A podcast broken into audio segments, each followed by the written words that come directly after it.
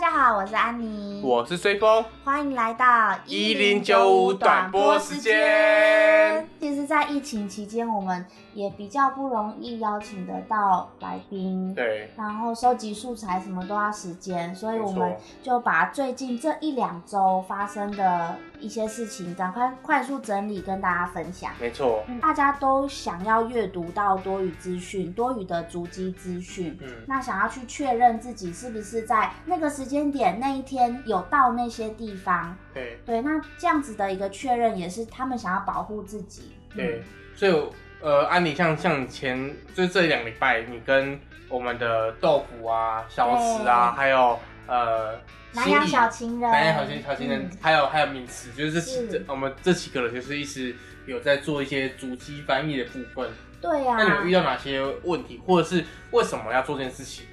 呃，其实为什么？就是因为我觉得在五月十五号之后，突然我们没有办法转发任何来自中央的足迹的翻译资讯之后，我们自己也有点慌张。那呃，在我我就开始在五月十八号左右，嗯，就我先在我们一零九五的中文班的 Facebook 里面的群组，我就先呃每天下午就会直播。你记得八月十八号那一天，我第一次这样子做的时候，我是我是用手机，然后我还拿着我的平板，对，然后我就这样子直直接直播。然后那时候那个燕姐就跟我说：“哎、那个反了啦。”对，就是因为因为你手机在录的时候，它它是左右颠颠倒的。对，因为我们没有电视那个处理的机制嘛，对对对。所以它是直接反映那个镜像。没错，对，所以后来就隔天开始，我就不再直接用手机直播，对。我就是用那个荧幕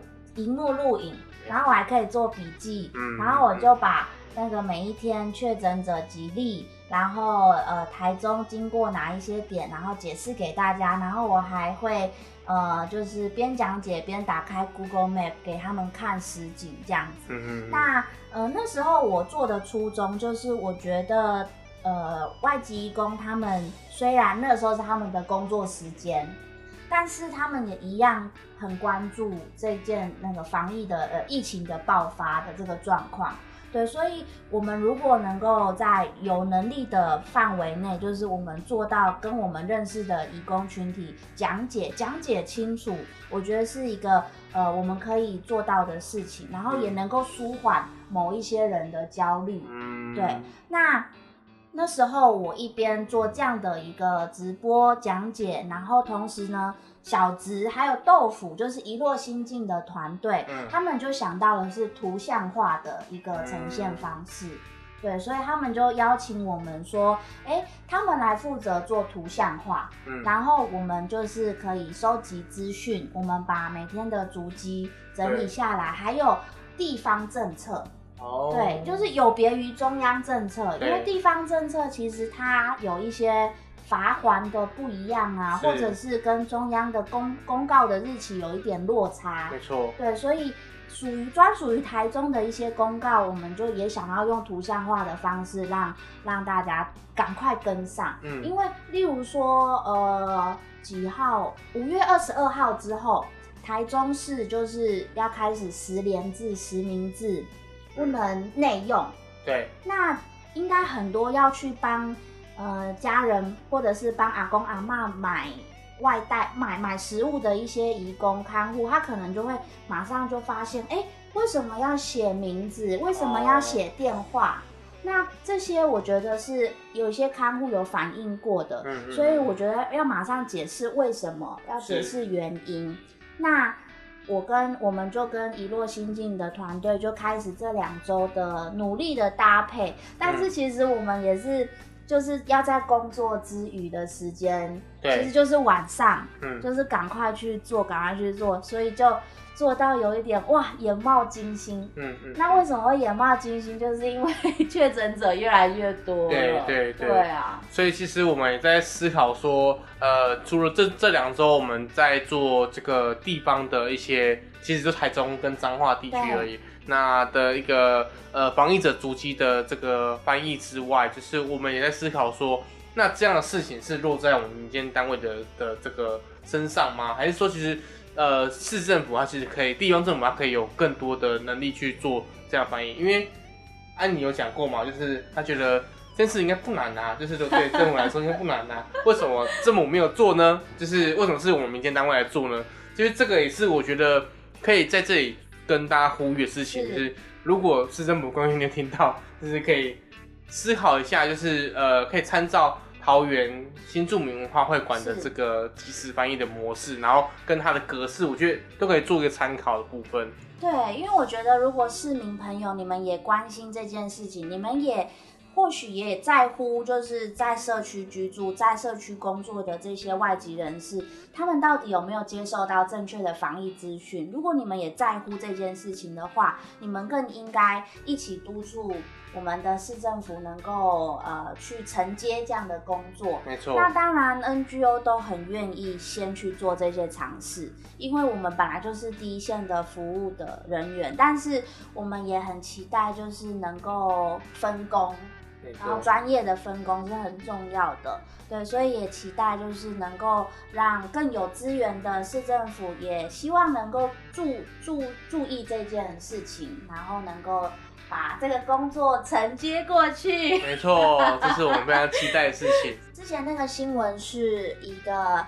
呃中国的新住民，他担任外籍，呃，他担任的是看护的工作。嗯，那但是媒体播报就直接把他形容成外籍看护。哦，对，但其实他是中国的新住民，然后他的确也确诊，嗯，但是他确诊通报完之后呢，呃，政府没有办法及时的将他送到医院，所以请他一人一室在待在家里面。那这也是目前的确只能这样子的做法。可是雇主因为他确诊了，然后他也是家中，我觉得他认为是家中就是地位比较低，然后可以这样子，可以这样子，呃，就是直接管控的人，嗯所以他就直接请这个中国新著名的看护，直接就是在阳台被隔离。对，那我觉得你不可能对你的家人做出这种事情，对啊，所以很多人都说我看我对我的看护像家人，屁嘞！你怎么怎么可能？你怎么可能把你的家人锁在阳台？呃，这个不好说，我觉得有些听众朋友 可能有这样的经验，说我我就是，我就是我打开开始怀疑自己是我不是中枪先生爸妈爸妈亲生的没有？对，但是我觉得这个就就这个案例，我我们就已经想要，我们就已经感觉到很害怕是，是，他其实是有话语权的中国新住民的。对，那如果是其他移工，其他比较不善中文的移工，他更没有办法去自己去去表达说，我需要一人一室，然后然后这个一人一室是是真的房间。嗯那更何况更多移工是他根本就没有确诊，他，根本就不是疑似的确诊者，但是却被放大检视。没错，对啊，那我觉得在他们有限的中文能力内，他可能没有办法去为自己捍卫这些事情。所以，当我们如果又拿很多高标准去去把他们框架的话，我觉得就很很我觉得很什么 很双标啦。很双标，对啊，我们反而去更去管控那些在台湾可能工作十十年的这些东南亚移动，他可能比台湾人更少出国，因为根本没有根本没办法回回国啊，所以而且他们每天的路径其实很单纯对啊，就算不单纯，又关你屁事。对啊，我觉得，我觉得单不单纯这件事情是后话，就是当我们想要在在可能他真的染疫的时候，我们去去回溯他的整个路径。可是其实他平常的生活，到底他想去哪里，真的都不干你的事。对是我们要理性，我们要科学，然后我们也应该作为一个督促政府的角色，希望所有的资讯都是平衡的，那那个语言的传递也是平衡的。没错。那我们今天这期就到这边告这一段落了。我我讲好多屁哦，我觉得我会被，没关系，我们没什么来收听的，所以应该应该是不会怎么样啊。好的好的，那我们今天就到这里喽，谢谢大家，谢谢大家拜拜